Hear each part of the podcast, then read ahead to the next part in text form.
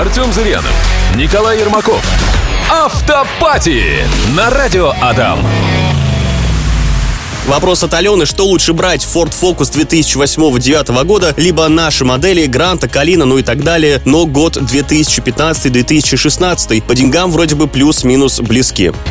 Да, действительно, по деньгам они плюс-минус близки, вы совершенно правы, и я вам настоятельно советую остановиться на отечественных автомобилях, потому что, э, несмотря на то, что у них не очень хорошая репутация с точки зрения надежности, с точки зрения комфорта, и это действительно так, эти автомобили 15-16 года, Калины, Гранты будут ломаться, безусловно, к этому надо быть готовым, но ломаться они будут сильно, намного дешевле, чем Ford Focus 8-9 года, потому что Ford Focus 8 2009 года вынесет вам весь мозг. Независимая задняя подвеска, э, жрущий масло, мотор э, и еще куча-куча проблем, в том числе и по электрике, которые будут выносить вам мозг. Не обязательно будут, но если будут, то вы э, просто, мне кажется, будете плакать каждый день, смотря, выходя к этому автомобилю и садясь в него, потому что будете ждать каждый раз какого-то подвоха и будете э, считать свой бюджет, хватит ли вам на очередную поломку денег. С Грантой, с Калиной будет все сильно проще, потому что любой ремонт это, ну,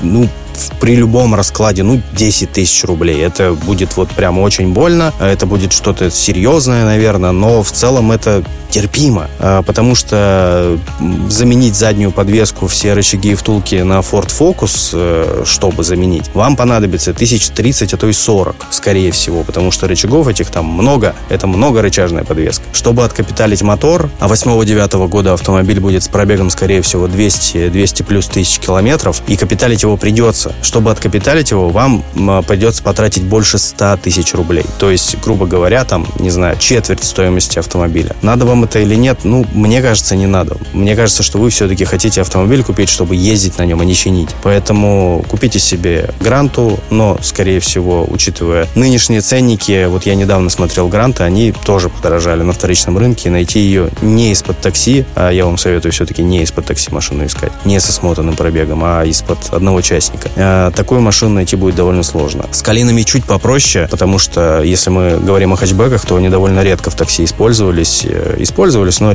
гораздо реже. И найти такую машину в достойном состоянии за ваши деньги, скорее всего, получится легче. Поэтому советую вам выбрать Калину себе.